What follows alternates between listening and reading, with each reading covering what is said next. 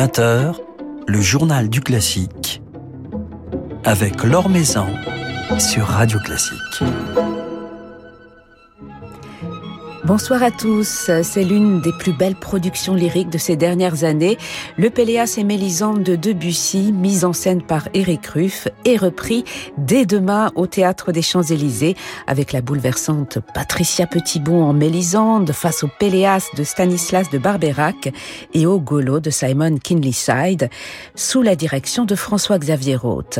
François-Xavier Roth fait à cette occasion ses débuts dans la fosse du Théâtre des Champs-Élysées et entame une toute nouvelle collaboration avec ce théâtre qu'il aime tant et autour d'un ouvrage qui lui tient particulièrement à cœur, comme il s'en confiera tout à l'heure. Le temps de notre petit tour d'horizon quotidien de l'actualité musicale, le coup de griffe d'Anne-Sophie Mutter tout d'abord, que nous rapporte Philippe Gaud dans un article publié sur le site de Radio Classique. Dans un entretien accordé cette semaine au grand quotidien espagnol El País, la violoniste allemande a confié ses impressions sur le monde actuel de la musique classique et s'est élevée contre les commentaires des médias qui s'intéressent souvent, selon ses termes, plus au packaging qu'au contenu artistique. Interrogée sur les difficultés de conquérir un nouveau public, la musicienne estime qu'il faut repenser le concept de musique classique, trop intellectualisé à ses yeux, voire désacraliser les lieux de concert, se disant prête à redonner des récitals dans des discothèques, comme elle l'avait déjà fait en 2015 à Berlin. Le chef américain Keyes Scallion fait sa troisième rentrée à la tête de l'Orchestre national d'Île-de-France. Une rentrée placée sous le signe du romantisme, des frissons romantiques, avec au programme le concerto pour violoncelle de Dvorak, interprété par le brillant violoncelliste hongrois István Várdai.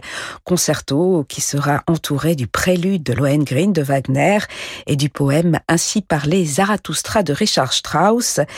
Un répertoire, celui de Wagner notamment, avec lequel Keyes Scallion s'est particulièrement faire briller son orchestre. Alors ce concert sera donné dimanche à 17h à Suresnes et puis mardi soir à la Philharmonie de Paris. Ils seront près de 90 artistes ce dimanche à 18h sur la scène de l'Opéra Comique pour le nouveau concert solidaire du Fonds Unisson. Unisson qui s'est donné pour mission de soutenir les artistes lyriques indépendants particulièrement impactés par la crise sanitaire, de faciliter leur insertion professionnelle et de favoriser le dialogue entre les différents acteurs du spectacle lyrique. Alors tous les artistes de ce concert se produiront bénévolement au profit donc du Fonds Unisson. Ils se produiront en duo ou en petit ensemble dans des pages de Mozart, Handel, Rossini, Offenbach, Wagner ou encore Verdi, avec également, nous promettons, quelques touches de zarzuela, d'opérette et de comédie musicale. Bref, une soirée qui s'annonce festive et contrastée, avec notamment Kevin Amiel, Clémentine Marguen, Michel Lausier, Jean-François Borras, Jody DeVos, mais aussi Julie Fuchs et Stanislas de Barberac, qui nous offriront un délicieux duo de Vincent Youmans.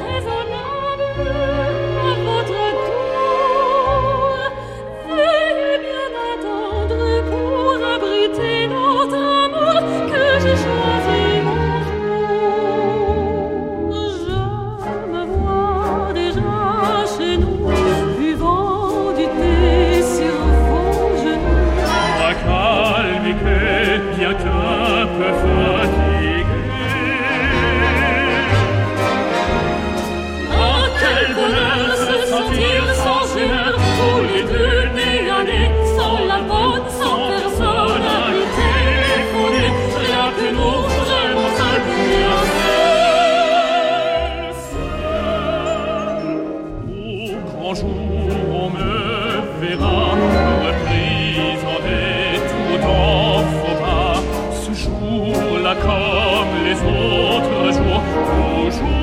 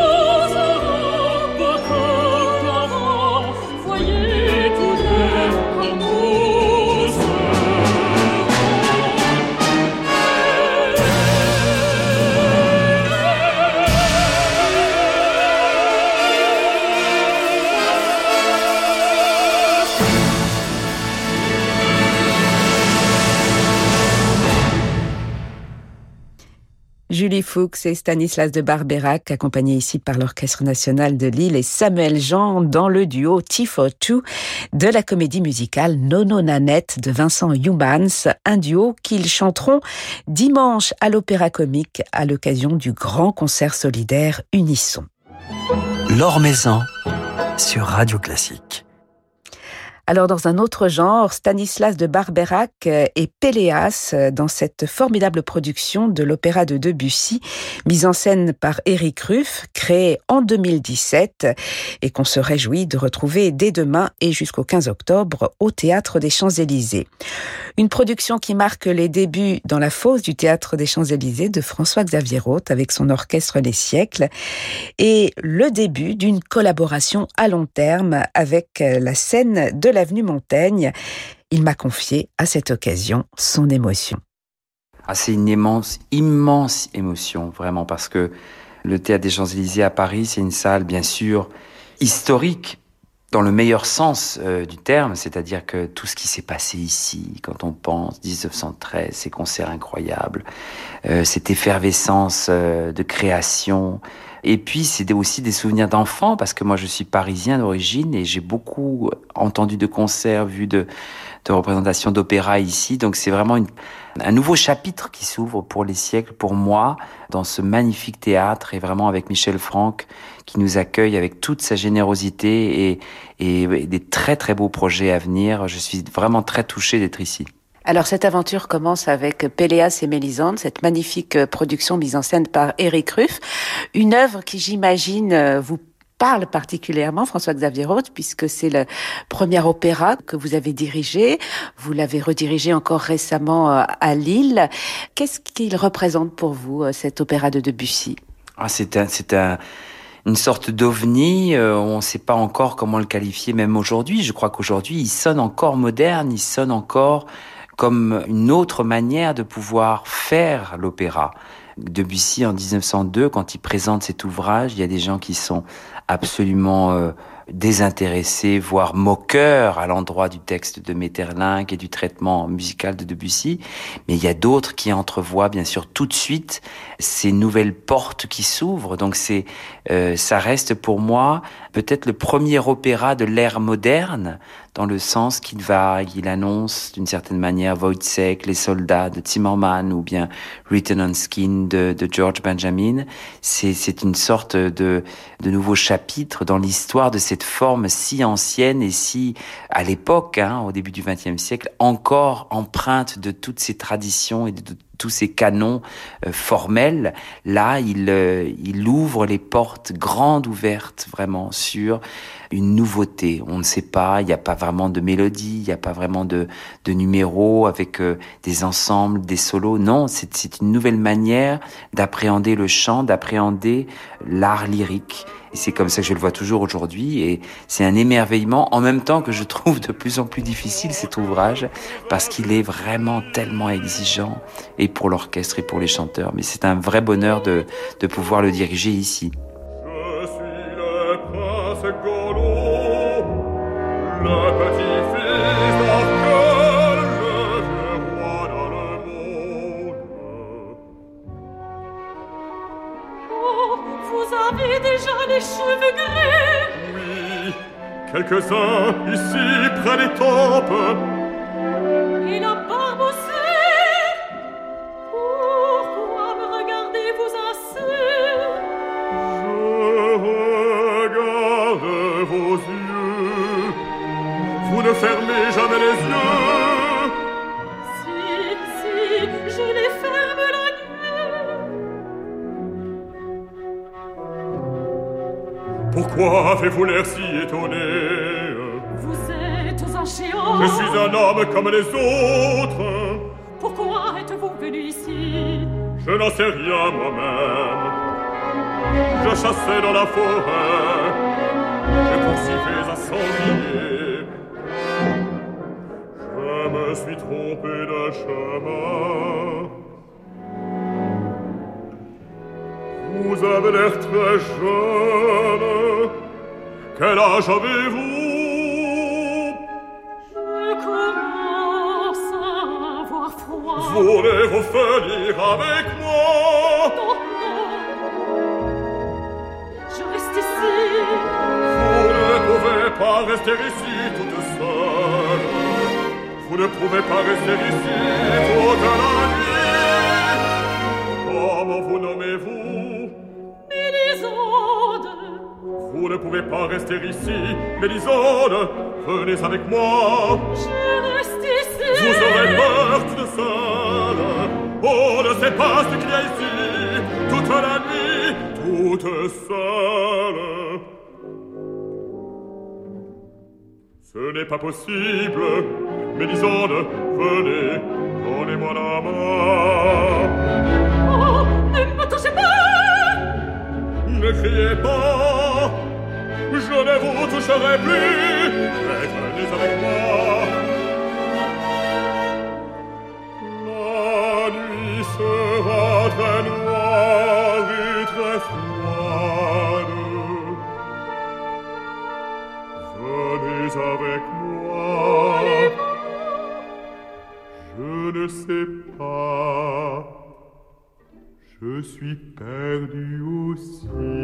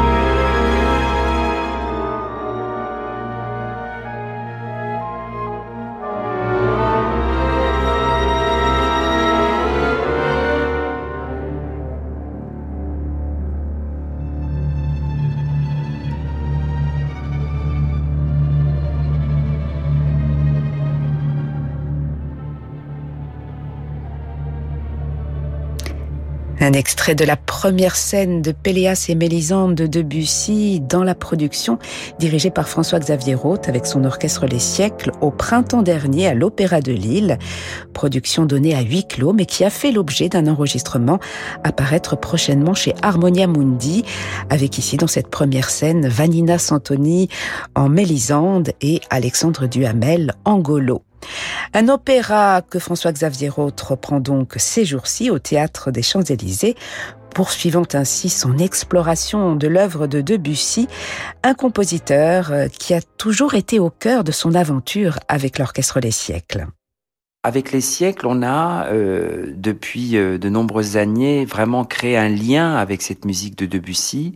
Et même si l'orchestre l'a joué pour la première fois cette année, pendant la pandémie, sans public à l'Opéra de Lille, dans une merveilleuse production, cette fois-ci c'était de Daniel Jeannetot, à Lille, eh bien l'orchestre a quand même un lien très très très fort avec cette musique. Et donc j'espère que le public va ressentir cette culture debussiste que l'orchestre a développée, et puis aussi ces merveilleux chanteurs. On a à chaque fois, pour une nouvelle aventure de Pelléas, eh bien, à composer, je dirais, avec les chanteurs. Et là, c'est un bonheur aussi d'avoir ces merveilleux solistes qui sont sur scène, Patricia Petitbon, Simon, et puis Jean Tedgen, et puis bien sûr Stanislas de Barberac, fantastique Pelléas.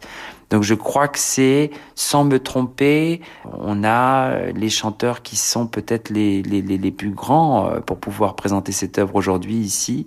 C'est un très très grand bonheur. Quand on l'a fait à l'Opéra de Lille, on avait aussi un cast totalement différent avec deux chanteurs dont c'était la prise de rôle, Vanina Santoni et Julien Bert, qui étaient aussi absolument extraordinaires. Alexandre Duhamel, c'est fait l'objet d'un enregistrement qui va bientôt sortir dans quelques semaines, dans quelques mois.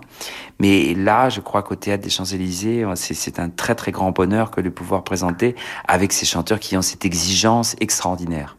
Et avec l'orchestre Les Siècles, qui joue donc sur instruments d'époque, qui vont faire ressortir ces couleurs d'origine de la partition, d'autant que l'orchestre joue un rôle très important sur le plan narratif dans cet opéra de Debussy. Il a presque plus d'air que les chanteurs.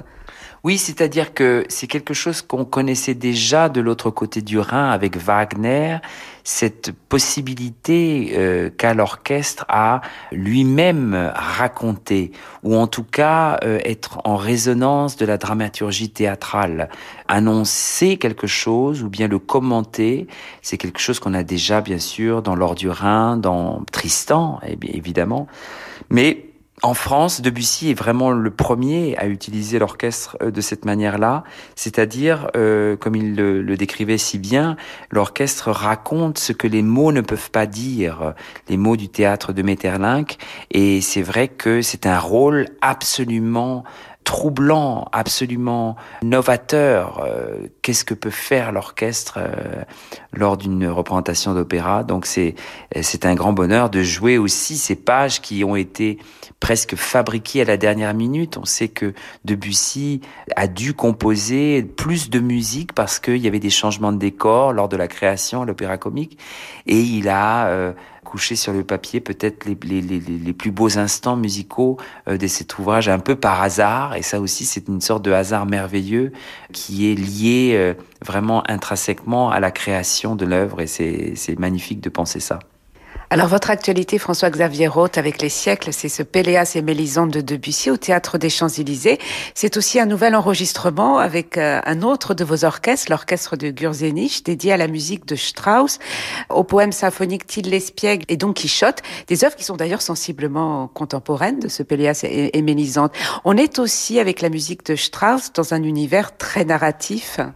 Oui, alors là, une culture complètement différente de celle de Debussy, mais c'est vrai que cette forme du poème symphonique, aussi bien que l'opéra, puisque Richard Strauss était un immense compositeur d'opéra également, mais c'était quelque chose dont il avait un goût particulier pour cette forme du poème symphonique. Et ces deux œuvres que vous citiez, donc Till et Don Quichotte, qui ont été créées par l'orchestre dont je suis directeur musical, le Gürzenich de Cologne, et c'était pour moi aussi important, à la suite des deux enregistrements qu'on a fait de la 5e et la 3e symphonie de Gustav Mahler, qui aussi ont été créés par cet orchestre, de continuer à montrer quel est l'héritage, quel est vraiment ce qu'a pu engendrer comme création cet orchestre merveilleux en Allemagne, dont j'ai la chance d'être le directeur musical. Donc ça suit comme ça une sorte de cycle hommage à l'histoire de cet orchestre. Et c'est vrai que Strauss est un compositeur que j'affectionne particulièrement. J'ai dirigé Salomé il y a quelque temps, j'ai dirigé et enregistré tous ces poèmes symphoniques avec mon ancien orchestre de la Südwestrundfunk. Donc c'est encore un nouvel enregistrement de deux œuvres que j'avais déjà auparavant enregistrées, mais vraiment c'est encore l'occasion de montrer l'histoire de cet orchestre à Cologne.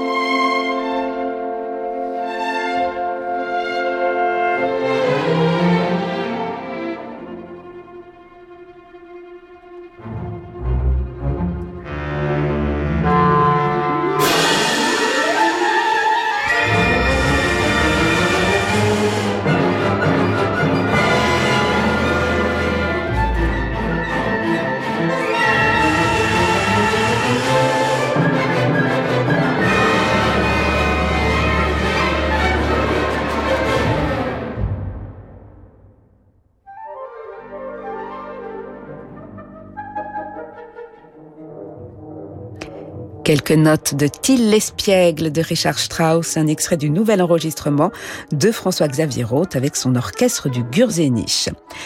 François-Xavier Roth qui jongle donc entre Les Siècles, l'Opéra de Cologne et l'Atelier lyrique de Tourcoing dont il a pris récemment la direction. Tourcoing, une ville, un territoire auprès duquel il est particulièrement engagé.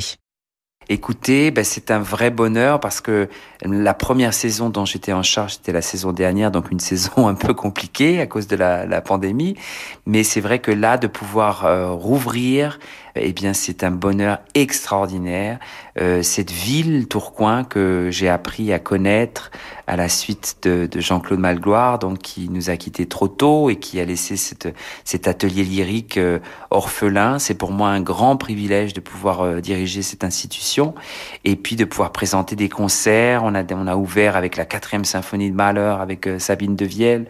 Le jour de mes 50 ans, figurez-vous, le 6 novembre prochain, je serai à Tourcoing. Ce n'est pas un hasard, c'est vraiment une belle occasion de faire de la musique. Nous jouerons la Symphonie Fantastique d'Hector Berlioz. Et c'est vrai que la saison va être pleine de surprises lyriques, symphoniques, de musique de chambre, de récital, de masterclass. Et un territoire aussi qui a tellement besoin de culture. Alors, dans ces moments où on parle beaucoup de la campagne présidentielle et tout ça, je trouve qu'on ne parle pas assez de culture. Il faut vraiment... et il faut que la musique classique, puisqu'on est sur Radio Classique, la musique classique ne devienne pas quelque chose qui soit défendu seulement par des réactionnaires ou par des conservateurs.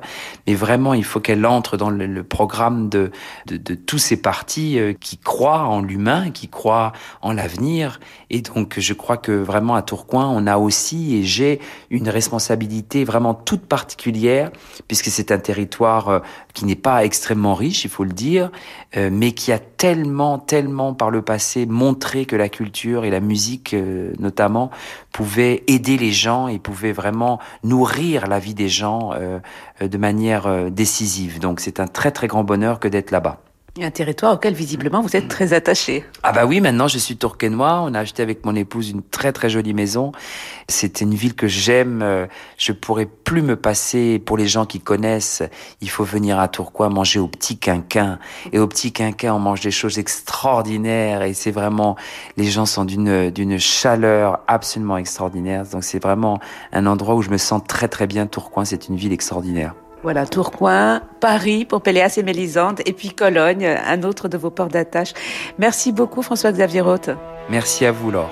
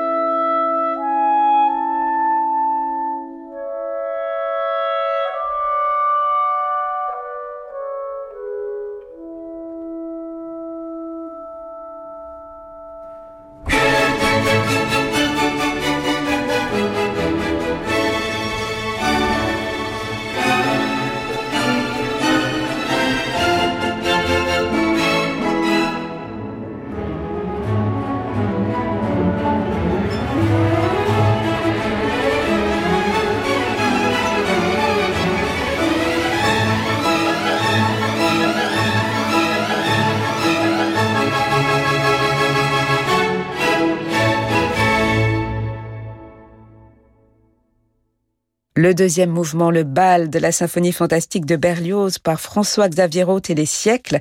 Symphonie Fantastique que François-Xavier Roth dirigera le 6 novembre pour son 50e anniversaire à Tourcoing dans le cadre de la saison de l'atelier lyrique de Tourcoing. Mais pour le moment, c'est dans la fosse du Théâtre des Champs-Élysées qu'il retrouve ses musiciens des siècles pour 4 représentations de Pelléas et Mélisande de Debussy avec Patricia Petitbon, Stanislas de Barberac et Simon Keenlyside.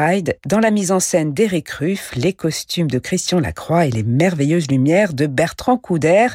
C'est à partir de demain et jusqu'au 15 octobre. Voilà, c'est la fin de ce journal du classique. Merci à Marie-Ange Carré pour sa réalisation.